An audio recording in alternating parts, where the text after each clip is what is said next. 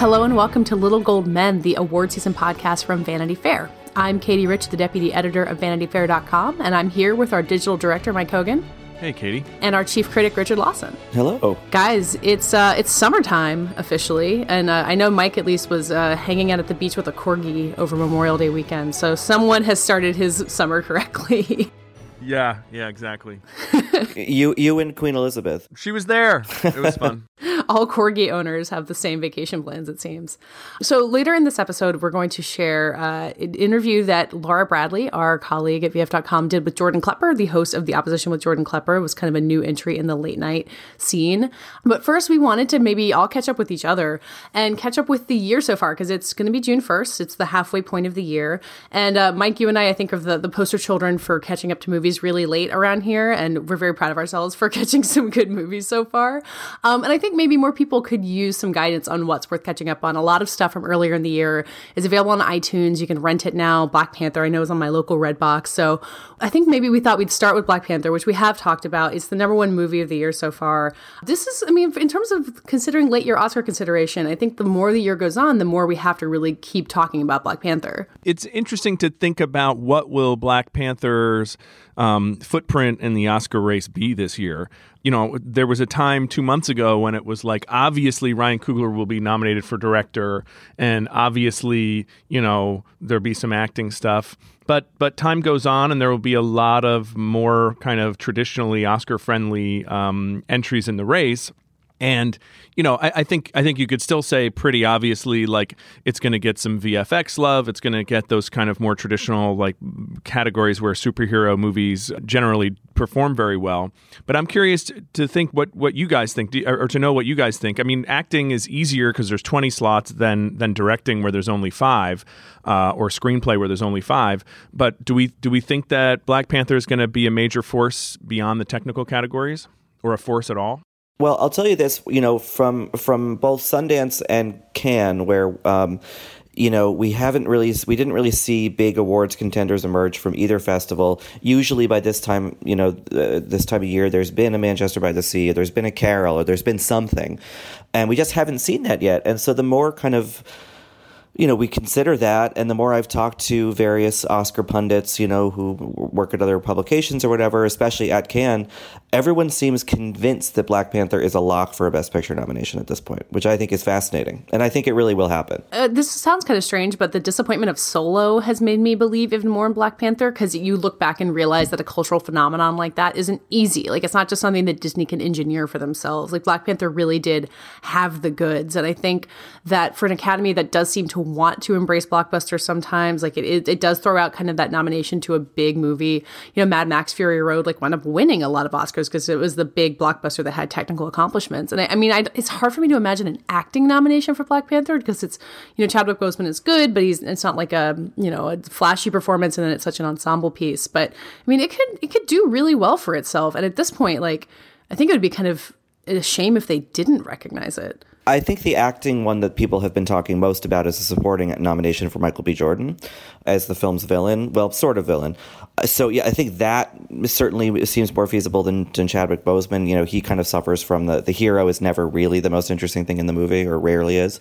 Um, but yeah, I don't know. I just don't see it really having any other competition, and we're almost at June first. You know, in terms of like a blockbuster that the Academy wants to recognize. Exactly. Yeah. Mm-hmm. Yeah. I, I mean, I should have said at the beginning. Yes, with we tend to think of Best Picture now as a nine nine entry category, and so it's easier to it's easier to come in for Best Picture oddly than it is for Best Director, and it seems very likely to me that if they ignored a phenomenon like that, that was one of the most amazing, you know, just pop cultural movie phenomenons that any of us has seen in a long time. I think that would be an act of almost sort of uh, relevancy suicide by the Academy. They're very good at that, though, Mike. Don't forget. That's true. That's true.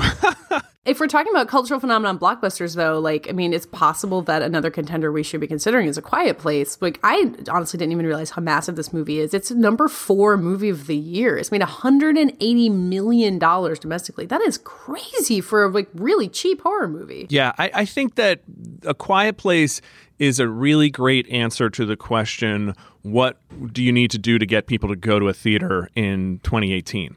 Um, because this this film creates an atmosphere in the theater that's unlike anything I've ever experienced before. Because the whole setup is these aliens kill anything that makes any sound, anyone who makes any sound, and so you find yourself throughout basically the entire movie if you're lucky enough like me to be in a with a cooperative audience like everybody's afraid to make a sound. And when somebody i was in one of those like i pick things or whatever it was alamo drafthouse i guess and uh, you know somebody drops like a bottle cap or or they bring a beer to somebody and it's like it's like you're scared like you're going to be killed um, so I mean, I think that that is just just functionally, it's not surprising to me that it did really well. I could see going back to see it multiple times. I definitely told people like you need to see this in the theater. Don't wait. I'm sure other people did that word of mouth wise. But I'm I'm interested in the in its possibilities for Oscars because John Krasinski is showing off really a whole lot of new sides of himself that we never expected.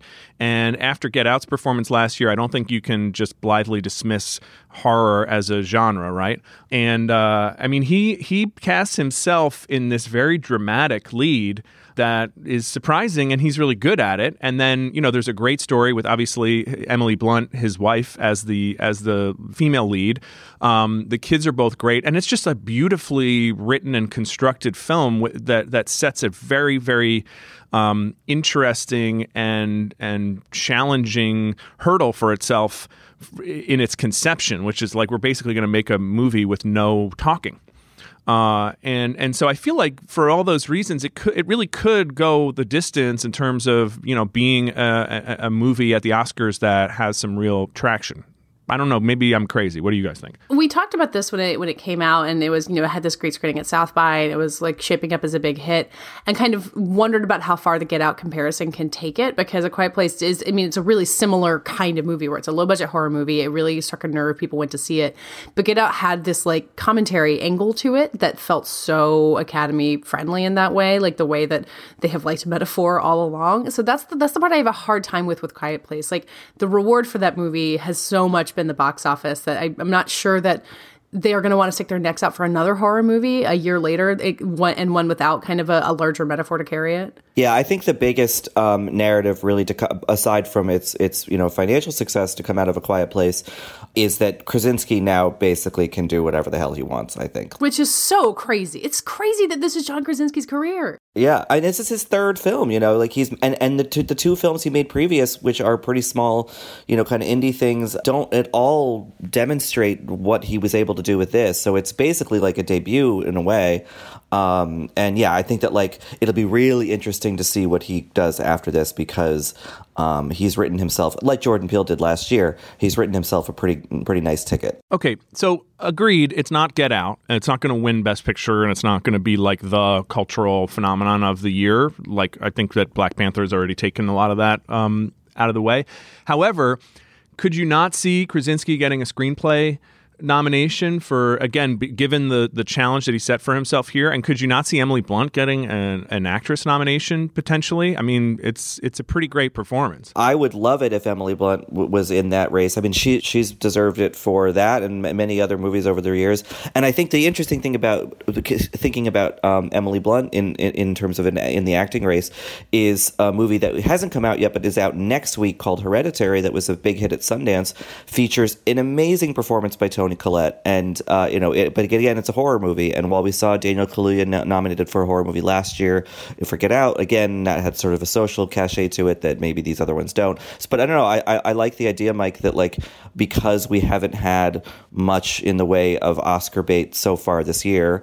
Um, I mean, Black Panther is certainly not traditional Oscar bait. Um, that we can kind of think kind of you know outside of the box and, and and consider Emily Blunt or whoever. And let us remember that the Golden Globes famously love Emily Blunt, and they could very well double nominate her for for A Quiet Place and Mary Poppins. Don't forget that's coming in December. Uh, and if she doesn't get a com- an actress in a comedy musical nomination for Mary Poppins, I will I will eat something crazy because that's definitely happening. Um, one other thing that I'll just throw out there I don't know if all the rules are, have changed post Harvey or not, but there is a sign language dimension to A Quiet Place that could be exploited for awards effect. And remember, there was that weird little short that was nominated last year. And did it about, win? It, it, did it win? I, yeah, it won. It, it won. It won. now every Oscar voter allegedly has watched this short film about how it's really important to teach your child who who has hearing issues uh, sign language, and you're a bad parent if you don't. Um, and this family literally survives because they know sign language. That's that's their superpower. Um, so I'm just saying that my inner not Harvey, but some other um, you know diabolical awards strategist would uh, would consider bringing that into play later in the year. So that, that voice you heard was Joanna Robinson joining us. Uh, hi, Joanna. Morning. You're just in time because we were just about to talk about uh, your beloved blockers, which I think is the official title you've given it. My my beloved your blockers. Beloved blockers. Um, so, Mike, you caught up with this, I think, also recently, and it is something that we talked about when Joanna saw at South by, and we were talking about just kind of how revolutionary and creative it was. And since you brought up screenplay as a possibility for a quiet place, is that kind of what you're thinking for blockers, like the spot where you can reward a really clever comedy? I think so, right? I can't see. I really enjoyed it. I can't see it obviously making too much impact at the Oscars. It's a it's a ultimately kind of a raunchy comedy, although it subverts a lot of the. Um, you know the tropes of raunchy comedy, but I think as we discussed on the uh, podcast before I had seen it, there is the sort of like butt chugging scene that I think is going to be a hurdle for uh, a certain um, brand of Oscar voter. So I don't know. I don't know if leaving that in the screenplay or um, hurts them or not. It's pretty funny. I mean, it's brutally funny but I don't know. It was it was a really good movie, and again, maybe on the theory that there's a lot of younger voters in the academy now who are trying to you know mix things up and and nominate things that take interesting takes on genres that are maybe more audience friendly than they've traditionally been, awards or critic friendly. Um, it's certainly a really well done, hilarious movie that that is not the usual sort of take on high school sex caper. Mike, I think you're forgetting the the famous butt chugging scene from Chariots of Fire. Those athletes get up to all kinds of stuff. I know I'm joining this conversation late, but I don't know if, if the the point of sort of re-examining some of these films that came out in the early in the year is to talk about people maybe catching them who didn't catch them in the theater. Like that's my hope for blockers, right? That it's going to its audience is just going to grow as it becomes available on VOD or or what have you, and people are going to regret not seeing it in the theater, and it's going to just become this like cult comedy classic. And so that by the time the awards roll around, yeah, a screenplay nomination for for uh, for butt chugging. Why not? I mean, we, you know, remember that the Oscar s- season is so much about all these other awards, like the Critics' Choice Awards, which has a comedy category, the Golden Globes, which has a comedy category. And there's this incentive for studios to resurface these movies and send out screeners, even if it's a long shot for something like a Best Picture nomination. So I'd be surprised if they didn't want to bring blockers back up. I mean, Universal pulled off the Get Out Best Picture nomination last year. Like they know how to run a campaign for an unconventional movie. So why not give it a shot?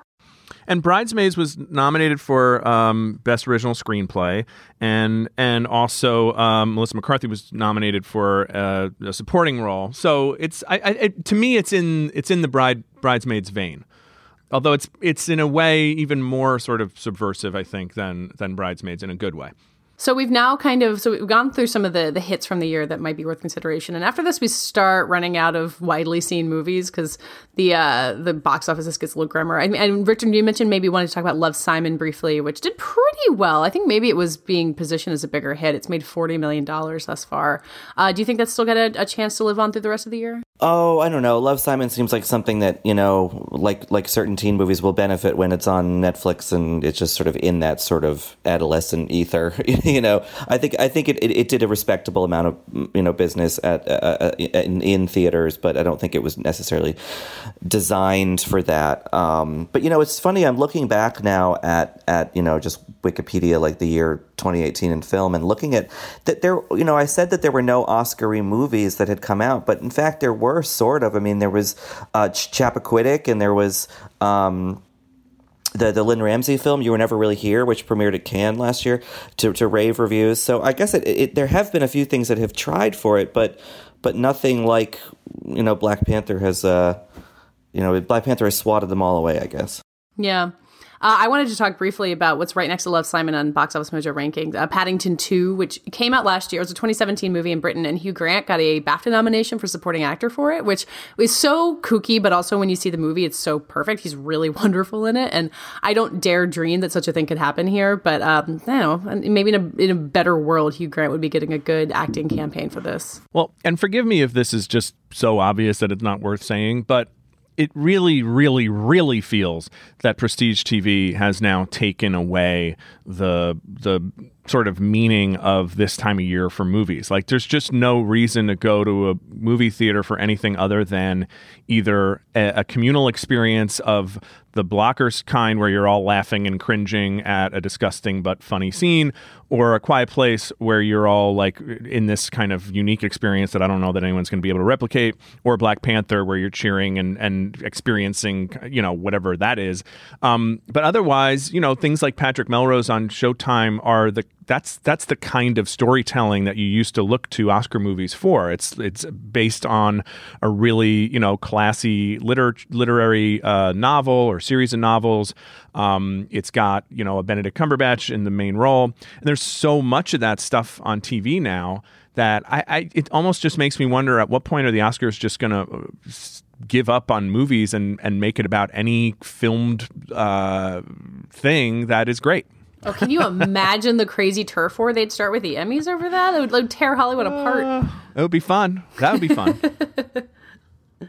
uh, so, Joanna, since since you're hopping in, is there any other any other like FYC you want to give for something earlier in the year that, I mean, for all the power that we have to get people to consider things, like we, we just want to go through the first half of the year and make sure that the worthy stuff doesn't get overlooked as the second half kicks off. Yeah, um, I mean, you guys, I'm so grateful that you brought up my beloved blockers um, because what could be better? I guess. It, uh, did you guys talk about Annihilation at all? No, and I feel like that is the problem with Annihilation is that people keep not talking about it. I know Annihilation had such a muted sort of debut, and um, and and that's a real tragedy, I think, because I think it is an amazing movie overall, but I think it is an especially beautiful movie visually. And it was released on Netflix worldwide and then released in, you know, limited release in theaters uh, in the US. And I know a lot of people are just discovering it now as it hits um, VOD and, and other platforms. And um, and going, why why did I miss this? and so I, I'm hopeful that the visuals on that one, at least, if not some of I mean, it's too much to hope for some of the performances, I think, but the visuals, possibly a screenplay um, for Alex Garland, but Ex Machina did so well in award season, and this follow up for Alex Garland was so just a nothing, a blip on the radar. It's really, really sad. And so I'm hoping that uh, support for this film just grows and grows because I think it's truly special. I have to confess, when, when that movie came out in the US and I was grumbling about the fact that it was going to be on Netflix and, and most other territories, I think it came out in China and here, and that was it uh, in theaters. Uh, I was, you know, you know, Netflix is, you know, going to, it's not the right platform for this movie. When I was in France, I realized that I, I had access to it because, you know, my Netflix was reading as being in France. And so I rewatched Annihilation. So I totally took advantage of something that I uh, was decrying not weeks ago. You went to Cannes and watched a movie that you had seen I did. months earlier. I did. Uh, how did it go on Netflix? Because I haven't seen it yet. And I'm, it's good. I mean, I, I, didn't watch the whole thing. I wanted to watch a couple particular scenes that were sort of stuck in my head. But I agree, Joanna. I think it's such a striking film, and it's and it's really too bad that it didn't. I don't know, catch in the way that Ex Machina did. I, I, I prefer Ex Machina in a way, if only because it's a little simpler and more streamlined. But um, but yeah, Annihilation is really interesting and and maybe kind of a victim of this of the weird spring affliction in the way that like the Lost City of Z was last year. Mm. Rich, there's anything that you want to uh, stump for? There's a movie that is probably, I mean, it really was at the festivals last year, but I think it was really the best, one of the best reviewed movies of that year. And and, uh, and this year, our, Cameron Collins reviewed it for us this year, uh, which is The Rider, Chloe Zhao's film that's sort that's really a docudrama about a rodeo um, guy in, in, in South Dakota. Um, that is beautiful and again rapturously reviewed. Um, it's been playing the international festival circuit for about a year now, uh, and I don't know where it stands in Oscary stuff, but it's definitely one that people uh, should should pay attention to because it's going to be on a lot of top ten lists and all that. That's one that I feel like has been r- rolling out really slowly over the course mm-hmm. of the summer, uh, and it's I feel, I feel like it's just going to show up in people's towns bit by bit, and maybe that will kind of help it grow as a groundswell. Which is because I do keep hearing about it. Yeah, and you know, to the to the extent that like Chloe Zhao, the director, uh, was brought in to direct some. You know, she had an like a meeting to about directing some superhero movie. I think it might have been Captain Marvel. Uh, you know, like all this kind of crazy stuff is coming from this movie that still not a lot of people who haven't been to festivals have seen. So I would urge people to seek it out because in the film world, it's something that a lot of people are talking about and are very excited about. Well, looking ahead to the rest of the summer, there's not a Dunkirk coming up on the horizon. It's not going to be quite that kind of year. Uh, we do have Incredibles 2 coming in a couple of weeks, which is uh, always worth considering because the original was regarded as such a classic. This is the only place where this might, uh, our lovely award season podcast the only place this might be super relevant. I saw, I went to Pixar last week and I saw the short uh, that's in front of Incredibles 2, and it is very different from what we usually get. Um, and I, I think it could easily make some waves in the animated short category. That's exciting. Yeah, it's a little like oddly dark and uh, ultimately heartwarming, but like oddly dark at, at a certain point, and the style is very different. Um, so yeah, I, I was a fan of it. Um, well, before we wrap up this kind of catch up segment of the show, Joanna, I just want to hear about what you did with your Memorial Day weekend because Con of Thrones sounds like quite a place. And for those of us who are waiting anxiously a whole nother year for your Game of Thrones coverage to return, um, please tell me about your trip to Westeros. Uh, yeah, I um, when I go on vacation, I go to conventions and talk about Game of Thrones for hours on end. Um, yeah, I went to Dallas uh, and stayed in Hyatt in Dallas uh, as classy as you can get. No, it was really fun. And there were about you know a couple thousand people there. Um, and then there were podcasters from all different uh, places who talk about game of thrones. The reddit community was there. It was just like really deep in the fandom. And then there was you know a few actors from the show. Hannah murray who plays gilly. Joe De- i got to talk to joe dempsie who plays gendry on the big stage and make a lot of Dom Hammer jokes.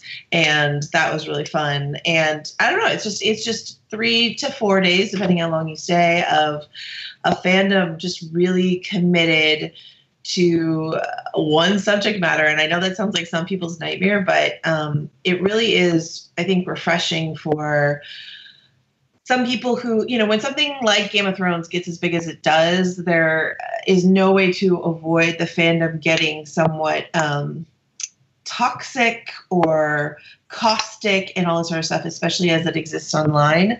But when you get just a bunch of people who love one thing together face to face, um, you just all that's left is the enthusiasm for this thing. And so, as silly as it sounds, um, and how as easy as it is to be cynical about it, if you just go in with an open mind about it, it, it really is a very affirming sort of experience to be like, oh yeah, this is why I started writing and, and podcasting about this this show because it is great and the people who uh, read about it or listen to it are great and so I it's it's a yearly boost that I definitely need so it was a great time. Did it change your perspective on any Game of Thrones related things? I'll tell you this much: the attitude has has really shifted uh, about any kind of optimism that George R. R. Martin is going to finish the books anytime soon, uh, just in a year people the best and I think the biggest, uh, the most popular costume of the con because you know people cosplay, uh, dress up as characters from the from the book and stuff like that. But the most popular costume was a guy uh, covered in blank pages, and he was like going as an incompleted Winds of Winter, which is the next book that like George R. R. Martin hasn't finished. So that was a, that was a really popular costume. So yeah, so people people feel pretty certain about that. There's a there's a general sort of um, I don't know. I think people are less uh, protective about the difference between the book and the show in, in this particular realm, just because George R. R. Martin has sort of forfeited his ownership over the ending by not finishing it. So they're just sort of like, okay, let's see what HBO gives us.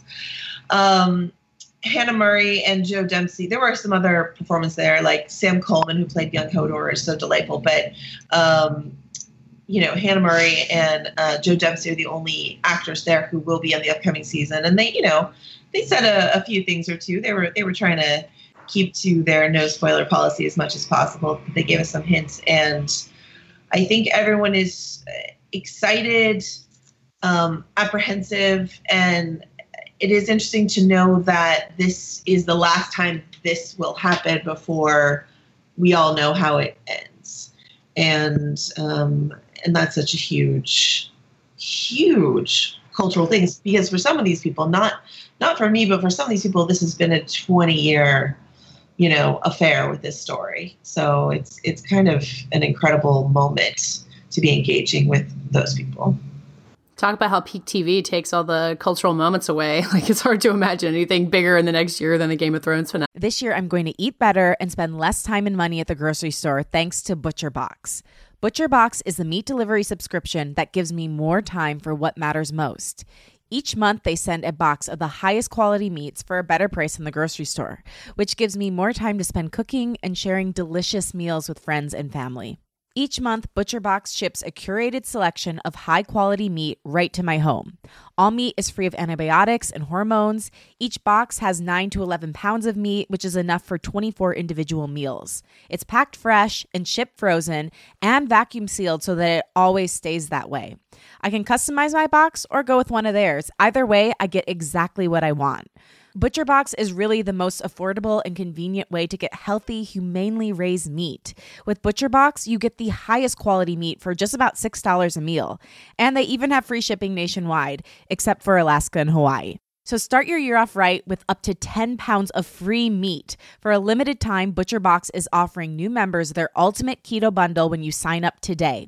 That includes one pork butt two pounds of ground beef, and three pounds of bone in chicken thighs for free in the first box by going to butcherbox.com slash cadence. That's butcherbox.com slash cadence. Allie.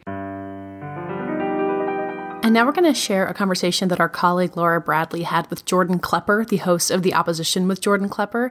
Uh, Laura writes a lot about late night and television for us, and she had a really wide ranging conversation with Jordan, who is yet another Daily Show alum who has graduated into having his own show and has taken on this character of a conspiracy theorist, is kind of perfect for the Trump era. They had their conversation on May 11th, which really wasn't that long ago, but as you'll be able to hear, it kind of feels like it. They uh, talk about Roseanne, which obviously uh, that show has gone through a lot this week week. Um, and they talk about a North Korea summit that is no longer happening. But I think, as Jordan talks about, you have to move fast to keep up with the news these days, and a lot of the comedy he does stays completely relevant. So I think it is a very worthwhile conversation. Take a listen.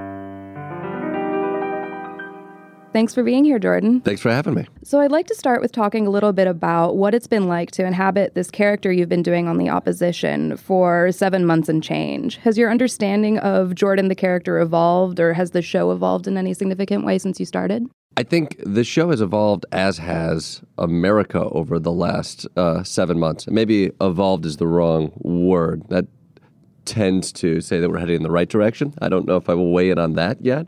I would say as we started this show, we were using sources like InfoWars and Breitbart uh, as the, the, the focus of this this alt perspective and and what the fringe was at the time. And I think there's been an evolution as to what has happened with those sites. I think you see Steve Bannon as somebody who was a focal point of the Trump administration and is now gone. You also see uh, Fox News, for example, like Sean Hannity has become such a central focus and has gotten even more conspiratorial in a way um, that we've seen the mainstream or Fox News go fringier, and so I think we've like adapted with uh, with kind of the, the the evolution of fringe media, alt media, and Fox media to try to kind of catch up on those stories, weigh in more on those stories, and also my character to kind of live in those as well.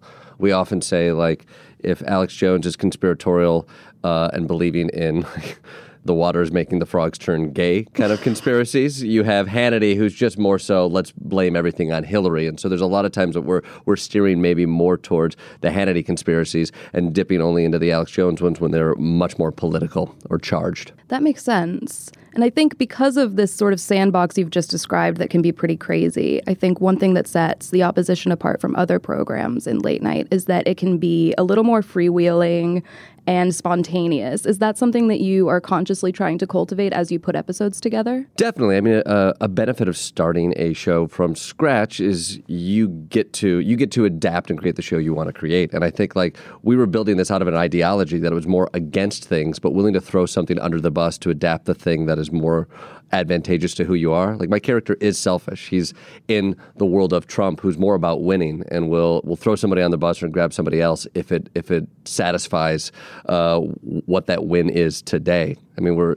he's applauding Kim Jong Un as being uh, an honorable man. Literally yesterday, where nine months ago, uh, he's calling him out for being a terrible human being who uh, who murders his own people. And I think it's advantageous to Trump now. So that's that's the world that he lives in. And I think at our show, we have enjoyed the ability to to freewheel to. Uh, turn the volume up to 12 and then when the news shifts like adapt to that i think like the thing that we love about our show is that we do get to show more than we get to tell and we get to get go big and i think the bigger we go the more happy we are with the show That makes sense. I mean, the world that you're playing in is very mercurial. So, in a way, your character and your entire show gets to be similarly. Exactly. I think like we we try to look for you know again it's it's a reflection of what we're seeing right now. You see you know whether it's Neil Gate or what have you but little molehills that become mountains. And I think where we can find molehills and blow them up and create full-blown mountains like that's where we have the most fun. It's it's already hard enough to heighten the chaos that is 2018 America. So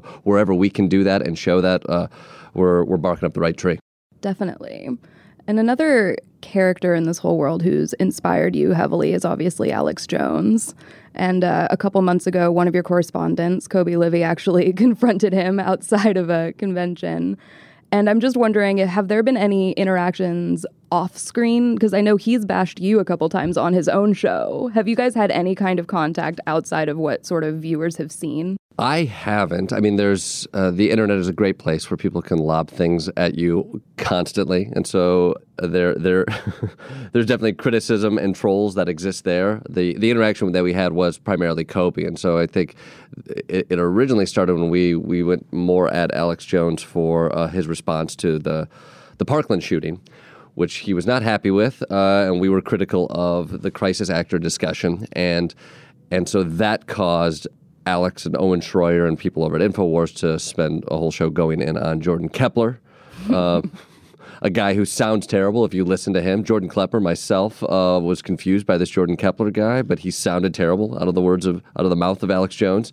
But the only face-to-face interaction we have had was Kobi going down there and trying to uh, trying to see if this was indeed Alex Jones or the crisis actor playing Alex Jones. And I don't know if we figured it out, to be quite honest with you.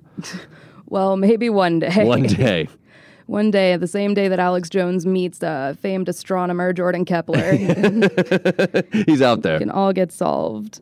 And so, the other interesting thing about the opposition is most late night shows are responding to White House fumbles and various national tragedies earnestly, but you are obviously having to do so through the veil of this character. Do you find that that makes it harder to address certain things, easier, or just different? Uh, I would say different and harder. Um, it is a challenge. It is a good challenge for us. It's I think coming into that show, I love being able to articulate something that a frustration through a veil, and so. Uh, we were excited to approach things like that, and I felt like in the landscape at that point there were so many people who were addressing these things from an earnest point of view. So articulately, it was like, let's see if we can use this tact, this satirical angle. It is really difficult. There are days that you know a news story comes in that you just want to shout at, and you're like, well, we have to shout at it through a voice that says the opposite thing, which leaves you it leaves you fighting with a broadsword as opposed to a scalpel. And so there are some issues that our show is less able to bounce around in. And I think and so when we're able to find something and a hypocrisy that exists on the on the far right or with a group and we're able to show that and and build it up, that's where it feels like we have a real advantage and we we love that with our show. It's like we can take that wild little bit of Trump that Trump tidbit and we can make it huge and we can we can show the blind spot that like a privileged white male has. And so there are some stories that we definitely gravitate more towards because our show is built to attack those. And there are others where it's like, "Oh, I wish I could just drop the image and just talk about what is so frustrating right here." But if our show can't talk about that one in particular, then then we move over towards the ones that we can articulate. Is there something that you can think of recently that you've just found particularly challenging to deal with? Well, I think like Parkland was a really interesting issue. It's it's one that I, I care a lot about gun gun violence and the gun control issue, and so you know that comes out and it's, it's so horrific. And and initially obviously it's not a partisan issue. It became one quicker than it ever should have. And i think that was something that was like well now once it becomes partisan we can show how gross and disgusting that is and how opportunistic that is. But right afterwards it was like this this tragedy doesn't need a blowhard to be disgusting about it. Like that's what Alex Jones was doing. So what we did at that point was like, let's talk to actual students who can ground that. And a thing that we found was like I started to echo some of the pushback that the far right was giving these Parkland students, crisis actors. They were also the narrative at that time was that they shouldn't be uh, weighing in on these political issues. So I was able to push back a little bit against them. They were able to ground it in reality and articulate the experience that they had. Afterwards, I asked them, I was like, uh, "What was your experience? How was that? Was that weird talking back to a character?" And uh, the response was, "It was. It was great. It felt like I was talking to the internet." Which to us was a, a, success. It was like, oh, these these students have been fighting back on the internet. They grew up on this. They've been getting trolled, and so for us to kind of be the voice of the internet and see the internet get pushed back on, I think was a success for us. Yeah, there was a sort of a space where they could respond to criticism in a way that they hadn't been able to before. Exactly. And I had been very curious to see how you would respond to gun control and mass shootings, just because you had actually already done a special, Jordan Klepper Solves Guns. Yeah ahead of uh, your show premiering. And another thing that I was wondering is just with issues like that and other particularly serious issues, how do you and your writers come up with exactly what is the appropriate way to address it? Because, like you said, you don't always want to see a blowhard character being terrible about something that's actually tragic. Exactly. Yeah, I think we, we have big discussions in our morning meetings about how we actually feel about these things and how we want to go at them. I think wherever we can get articulate voices on as guests and push backing against that, it, it allows us to go deeper. I think you have. Me Too is also a movement that doesn't necessarily fall along partisan lines, and that's what we're seeing right now. And as somebody who plays off of this partisan hackery, and that's where we find comedy, like that's a harder world for us to navigate. And so, what we often look to comment on is the reaction to these things and the hypocrisies that fall within that. It's more so us looking for reflections of this character in the real world and then using that as a template to kind of build that satire. And then another factor in late night, especially now, is just that you have to respond to all of these things so quickly. We're sort of talking about your process with it, but we haven't really noted just how little time you often have to come up with what your strategy is. And then you're also competing with Twitter, which gets a head start on you, and contending with the fact that you're coming on hours after you've shot. I'm just wondering what it's like to deal with that challenge. And as somebody who obviously was on The Daily Show before this, have you felt that clip sort of pick up pace? Oh, for sure. It's, I mean, it's exhausting. We talked about at The Daily Show, there really was a pre Trump and post Trump uh, shift in the news and the amount of news that comes in. So you can't beat Twitter. Twitter's going to attack that joke before you even came up with it. I think that's that's what's so fascinating. It's something that breaks at nine in the morning sometimes we're looking at like is this going to be a story at 11 o'clock at night? And also there is this new weird period where like we're writing this show and the show's locked for us at 6 or 6.30 like stuff that happens between 4 and 6 o'clock might get picked up in ways that doesn't happen between 6 and 10 o'clock. So we really are looking at the the day's news broken up into small little hour chunks and when we can approach it I think for us at the show, we evolved the format of our show slightly, where we would do larger chunks for our entire Act One, and we've started to really try to break that down into little trays, so that what's a little bit different with, like, say, our show and even the Daily Show as well, compared to what would be, you know, a Kimmel or a Colbert. They have a monologue, which lives, gives them more flexibility to adapt to something that happened 20 minutes ago. We are doing a little bit more narrative based, and as a character, I'm I'm trying to approach it with like a little bit larger takes or bigger bites of the apple.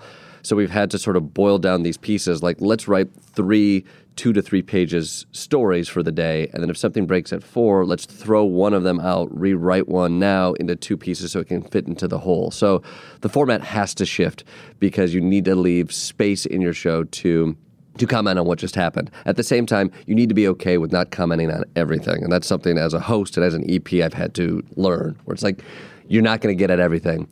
The job of this show is not to be a news show. It is to be a show that is commenting on what is what we can comment best on and what we care about. And so if we miss that one story, let's get at it tomorrow or or trust that the world will move on and somebody else will comment it in a way that we can we can find something else.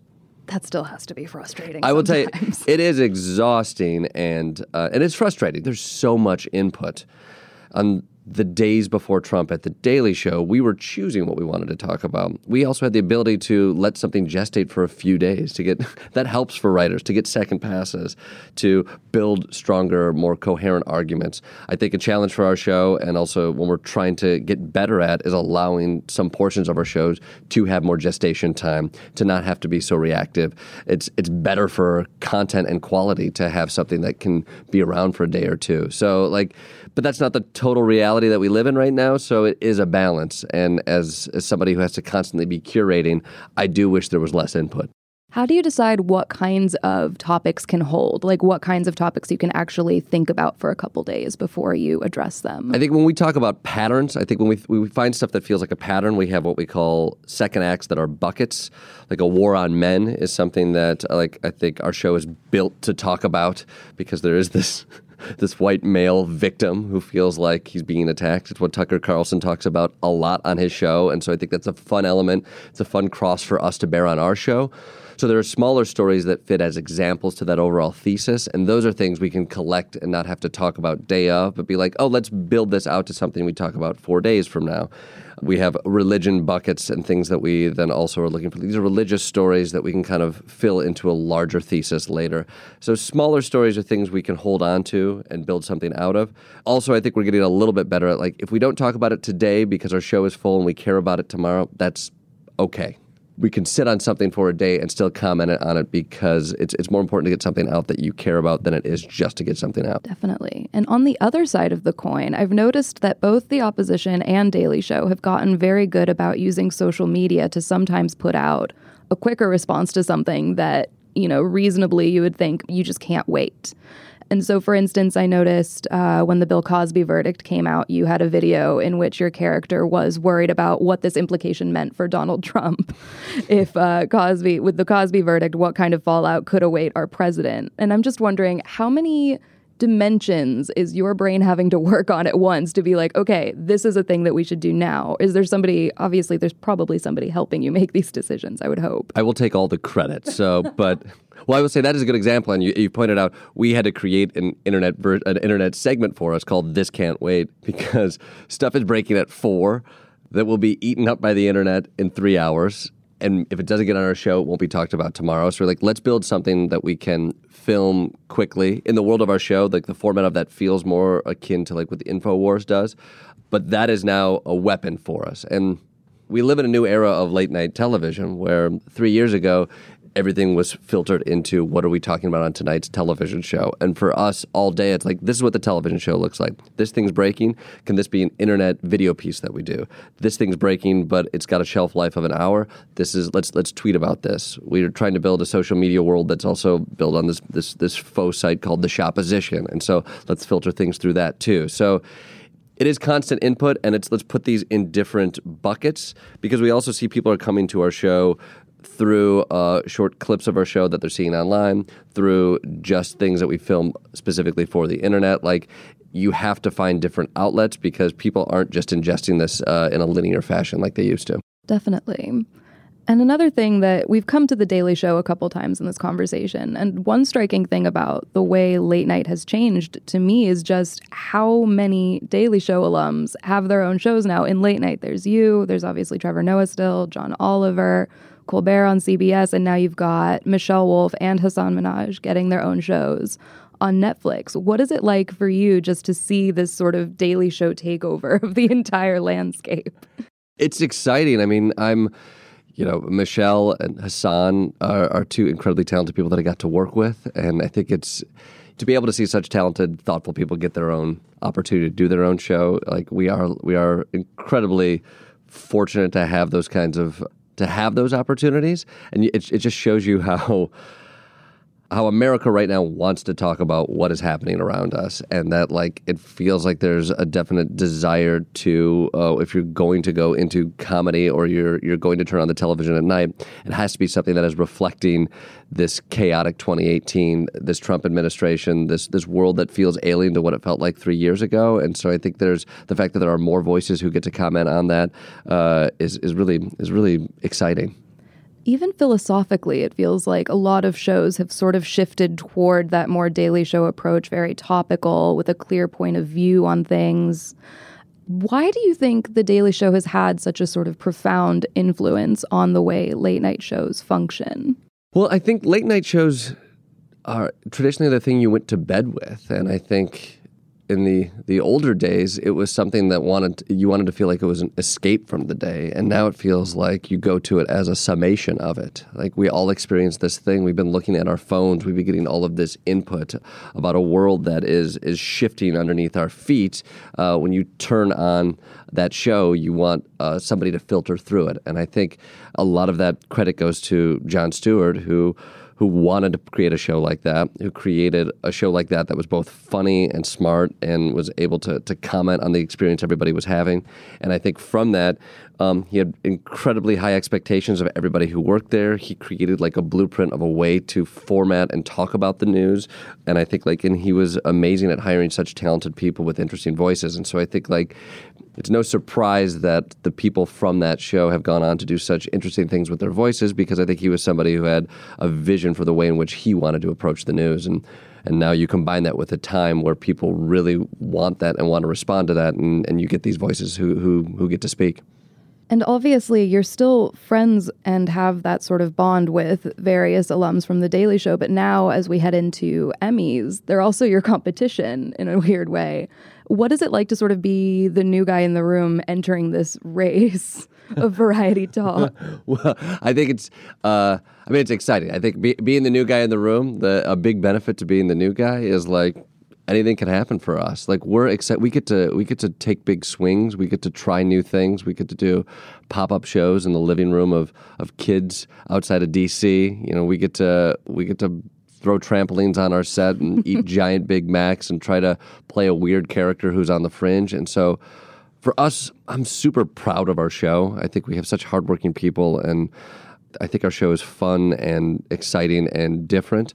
And so I think you go into an award season, you really can't lose. I'm proud of what our show has done, and you know, but I see all these other shows as well. I see Sam Bee, who's a, a friend and doing such incredible work. John Oliver is so smart and kind of changed the way in which you can attack these uh, these ideas. And so, and Trevor is a is a friend. Uh, I'm an alum of his show. He's an EP of our show. So I think like I look at, at that category, and it makes me proud to be a part of of that that team. So, if I had to guess, your character would probably say that he does not care about the Emmys at all because they're rigged and whatever. But I'm curious, sort of, what your mindset is about that show. you know what? I bet, I bet my character and me are probably really aligned on this perspective here. I think, you know, the outward face is like, man, that's rigged. It's not about that. This is just a bunch of elites who get together. They pick up beforehand about who should win this show. Man, we don't want that. We don't need that. But deep down, my character is like, boy, if I could only get invited to the ball, which I think is very true to the people that we satirize. It's like, man, I don't want to be part of big Hollywood, but I would totally be a part of big Hollywood. and for me, I think, you know, award season is an exciting season. I think there's so much good work being done out there. And I'll tell you, I'm I'm super proud of the work that we do at our show. And if anybody sees that and they uh, want to give that a thumbs up, I will take a pat on the back, you know, a respectful pat on the back we do this because we we care about what's happening. We and we love being able to comment on it. So I think whoever's going to win any of those awards, uh, it's going to go to a, a, deserving person. Except for Trevor, I hope he loses. Sorry, Trevor. Yeah, sorry, Trevor.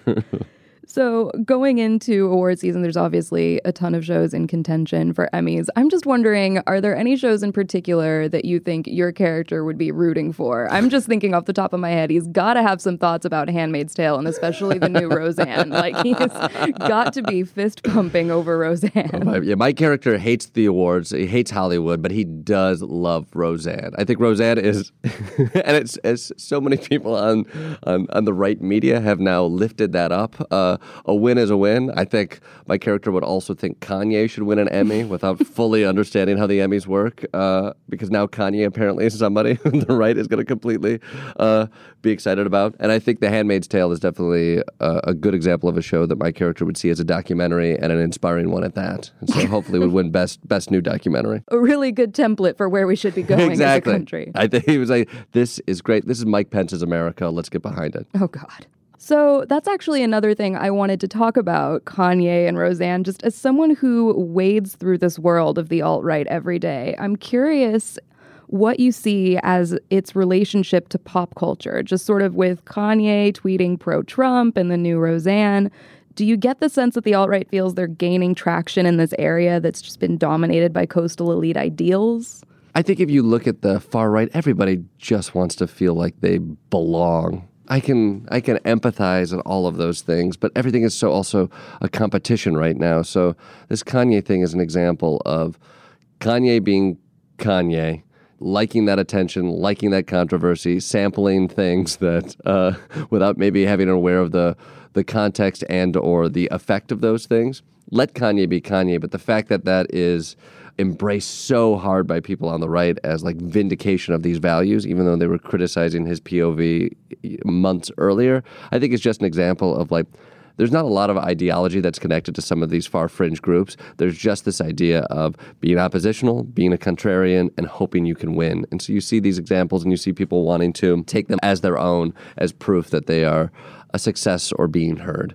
And Roseanne is another interesting uh, thing as well because it is such a, a cultural flashpoint. Um, I, I, I have not watched much of the new Roseanne, but I think watching people talk about the new Roseanne in and of itself is entertaining. Watching people talk about Roseanne is almost an entire separate show of itself. It really is. I mean, it, it does sort of expose people's biases. Also, what is a joke? What is satire? And what is like are we open enough to have the conversation about like uh, are we satirizing these points of view? Are we celebrating these points of view? Is it bad to celebrate these points of view? Like we should have shows that aren't just from the monolithic left that show people uh, in trump's america in a light that's not just people from the left uh, talking down to them. Um, but we do live in a politically charged time where whatever you put out there is going to be interpreted as not only art, but as like activist art. And I think that's an okay conversation for us to have, but I hope that we can see it through the right perspective so that everything doesn't have to be a culture war. It can also be a culture conversation and and maybe there's something we can get out of that.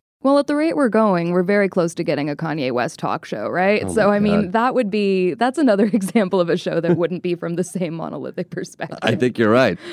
And so, looking forward, what do you see as sort of the future of your character and your show? Because obviously, the alt right isn't going to go anywhere anytime soon, regardless of who's in office. But I do have to wonder how the opposition would evolve if, say, Trump loses in 2020. I think what is so exciting about our show here, and that if Trump if Trump lost, I think this show is about winners, and it's about following where this fringe and this far right decides to hitch their wagons. And so, I think much like Donald Trump, right now we are on the Trump train. The opposition is, and and so like Steve Bannon was a great example of somebody who was like our king, the guy, our guiding light. And as soon as Trump dropped him, we were we dropped him like a, a hot potato as well because he was no longer a winner in this world. And so I think the show itself is evolving towards what is starting to feel more and more like state TV.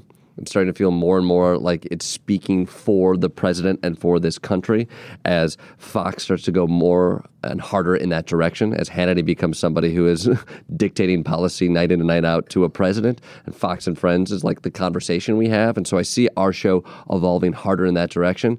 And in 2020, if Trump drops and they get a brand new guy to jump on board, I think much like these people on the far right, this show would be willing to drop uh, in, in a moment's notice just to get on the winning team. Probably. I could see that happening. Those were all the questions I had. Is there anything that you want to add that we haven't chatted about already? I mean, in, in terms of talking about this award season, we are we are very excited about all of this coming up, and I think uh, it's been a wild, a wild seven months right now of our show, and we just did our hundredth episode, and it is a show that I am incredibly proud of. I think there are a lot of shows out there, and there's a lot of news out there. But what is inspiring getting to work on a show like this is there are so many people who work so hard who want to comment and interact with this news and I feel like I'm a I'm a lucky guy to be able to to work on a show with so many talented folks. Absolutely. Thank you again so much for your time. Or thank you.